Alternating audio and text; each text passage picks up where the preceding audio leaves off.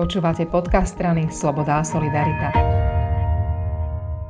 V parlamente sa podarila veľká vec a, a to nie len pre SAS, ale vlastne pre celú krajinu, pre celé školstvo.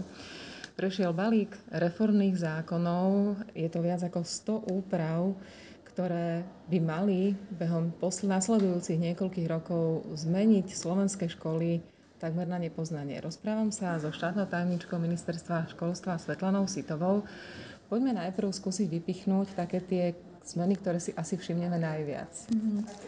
Ďakujem. No, tiež sa dá neuveriteľné, že tri zákony prešli naraz, dokonca s veľkou podporou, za čo sme veľmi radi. Začnem tým najmenším možno zákonom, ale najmenší v takom tom, že e, rozsahovo je naj, najmenší a týka sa hlavne duálneho vzdelávania.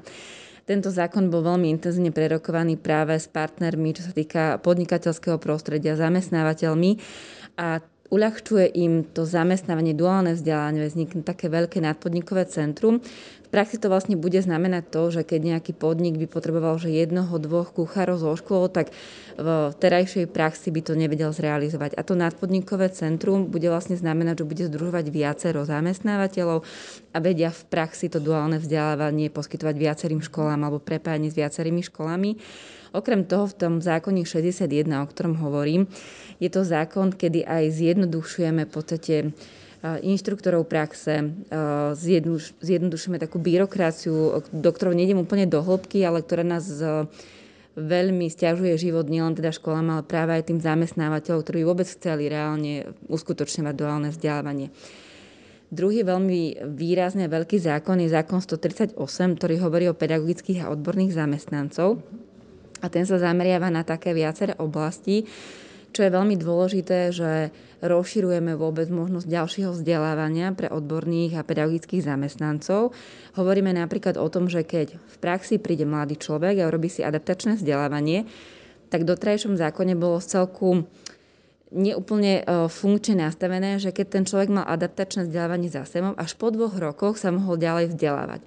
Čo môže byť aj celku frustrujúce, keď budete nabudení zo školy a v podstate rok ste stopnutí, tak aj tento, tento kľúčový moment sme odstranili. Ďalej zavádzame nové pozície, ako je e, digitálny koordinátor, ktorý doteraz bol v školách chápaný, že je to niečo, mm, ktorý má zapájať siete a kontrolovať, či počítače fungujú ale aj veľmi aktuálny dvojdomý prieskum digitálnych zručností našich detí a žiakov ukázal, že nie sme na tom úplne tak dobré, aj keď tie tablety tak často používame a to bude práve úlohou digitálnych koordinátorov.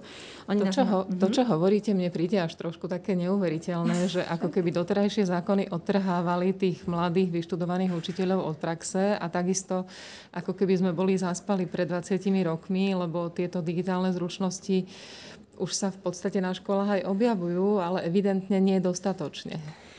Ehm, vo viacerých oblastiach to školstvo dlho spalo a asi by sme našli aj viaceré dôvody, že prečo tomu tak bolo, prečo to bolo náročné, že to školstvo si odnieslo mm, vždy veľmi turbulentné zmeny a možno to bolo mnohokrát tak, že tí ministri neboli zanetení ľudia, ktorí mali obehané tie školy a prax a možno tak necítili vo vnútri, že tie zmeny treba výrazne. A asi na všetkých e, prebudila aj pandémia v konečnom dôsledku, že potrebujeme v tých školách úplne iné veci. A no, poďme k tomu tretiemu zákonu teda. A tretí zákon je taký ten najsrdcovejší, lebo je samozrejme kľúčový, je to školský zákon. Tam zavádzame um, veľmi veľa zmien, ale také kľúčové, ktoré sú, je vôbec kurikulárna reforma, ktorá sa chystá, alebo možnosť otvorenia kurikulárnej reformy. Aby sme to povedali mm-hmm. po slovensky, tak to je to, čo sa detská učia. Áno, ďakujem za preklad. To sú práve tie veci, ktoré sa nám deti učia. To je to, keď hovoríme, že sa učia nezmysly, že sa biflujú, že o, rodičia sú úplne nešťastní, že doma s nimi píšu alebo skúšajú veci, ktoré ani oni vlastne nechápu, že prečo ich majú učiť. To je asi to najkľúčovejšie, že čo sa bude v školách učiť, ako sa to bude učiť a teda v poslednom ten predchádzajúci aj, že kto to bude učiť. No okrem toho ale zákon 245 reaguje aj na mnoho vecí, čo sa týka národnostného, inkluzívneho vzdelávania, tom národnostnom školstve mm, sme zaviedli pojem vôbec národnostné školstvo, kto tam patrí, možnosť vzdelávania detí v národnostných školách, slovenský jazyk inými metodami a technikami s cieľom, aby sa všetci naučili čo najlepšie po slovensky, lebo všetko sú to naše deti a naši žiaci. Zároveň tam zavádzame inkluzívne vzdelávanie, veľkú reformu poradenských zariadení, zavádzame nové možnosti maturitnej skúšky, a vôbec reagujeme úplne prirodzene na pandemickú situáciu, že sa môžeme vzdelávať aj online prostredí a že to online prostredie je tiež súčasťou výchovného vzdelávacieho procesu, lebo žiaľ, tak toto v školskom zákone nebolo, bolo zadefinované len tú prezenčnosť, že len musíme byť fyzicky škola a len vtedy sa učíme. Čo je dôležité pri tej reforme kurikula, mm-hmm. teda toho, čo sa deti učia? Minister Braňo Greling dlhodobo hovoril o tom, že chce dať školám viacej slobody, aby sa školy viacej a slobodnejšie rozhodovali, ako chcú naložiť s počtom hodín, ako chcú učiť v blokoch, spájať niektoré predmety, rozdeľovať ich. Podarilo sa? Bude to naozaj tak? Podarilo.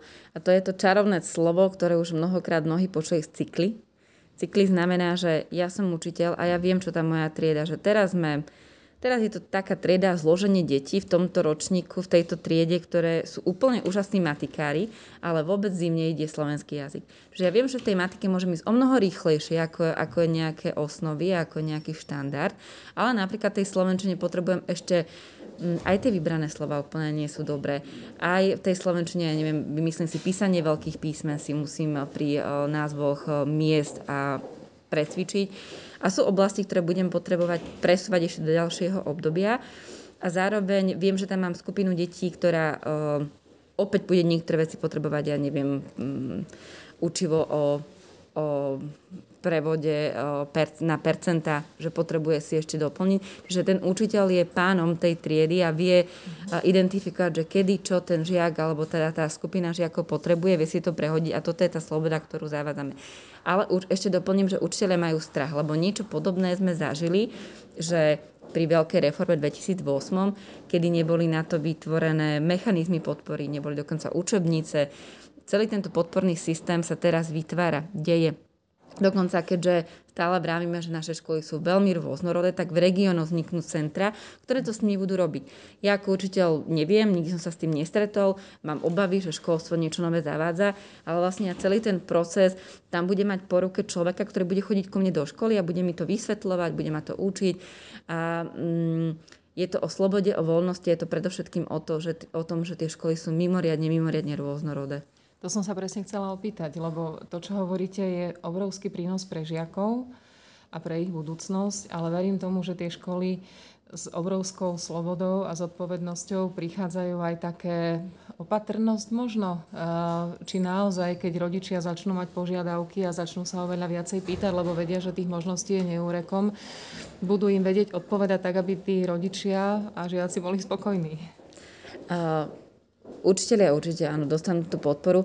A rodičia, mm, rodičia to cítia, že to nie je úplne v poriadku, čo sa všetci učíme, čo možno pomôže, že viacej aj tí rodičia by mali byť vtiahnutí do toho, že nie učiť sa oni s deťmi, ale vtiahnutí do toho, do toho školského života, že mnohé témy, napríklad je obrovská škoda, že viac neprinášame do rodín, že nezapájame celú rodinu pri mnohých aktivitách alebo pri vôbec účivách, že učiva o dejinách alebo v diepise je geniálne prepojené s tým, že ja viem ísť do rodiny, eh, s rodičmi sa o tom rozprávať, so starými rodičmi, s inými rodinnými príslušníkmi, že to, čo tie cykly budú ponúkať, alebo to, čo ponúkajú, je práve, že prihľadať na regióny, v ktorých deti, e, deti žijú, rodiny, z akých pochádzajú, aj také tie rodinné, rodinné korene a viac prepojenie rodič, škola a ten žiak. To, čo stále vravíme a všetci to aj tvrdíme na akýchkoľvek odborných konferenciách už roky, že nejde to bez rodičov, ale nie v tom význame, že rodič má učiť deti, čo všetko v škole nestihne, ale v, tom, v takomto význame, že má byť súčasťou tých aktivít a vzdelávacích e, procesov. No, niekde to na svete už funguje, neobjavujeme koleso, učíme sa od tých, kde to, ktorí to robia dobre. A, a možno, že si o dva roky budeme vedieť povedať, že ako to teraz hovoríme, že máme najlepšie školstvo od čias Marie Terezie, tak snáď už sa odvtedy posunieme. Ja v to verím a verím, že pre všetkých a nielen pre naše deti a žiakov, ale aj že pre učiteľov a pre celú spoločnosť to bude výrazná zmena, lebo tí malí drobci alebo tí mladí ľudia, ktorí sedia v školách, sú tá spoločnosť, ktorá tu bude a ktorá bude riadiť štát a, a bude nastavať tie ďalšie roky. A je to mimoriadne dôležité mať školstvo nielen deklarovanou, ale realizovanou prioritou. Ďakujem veľmi pekne. Ja ďakujem moc krát.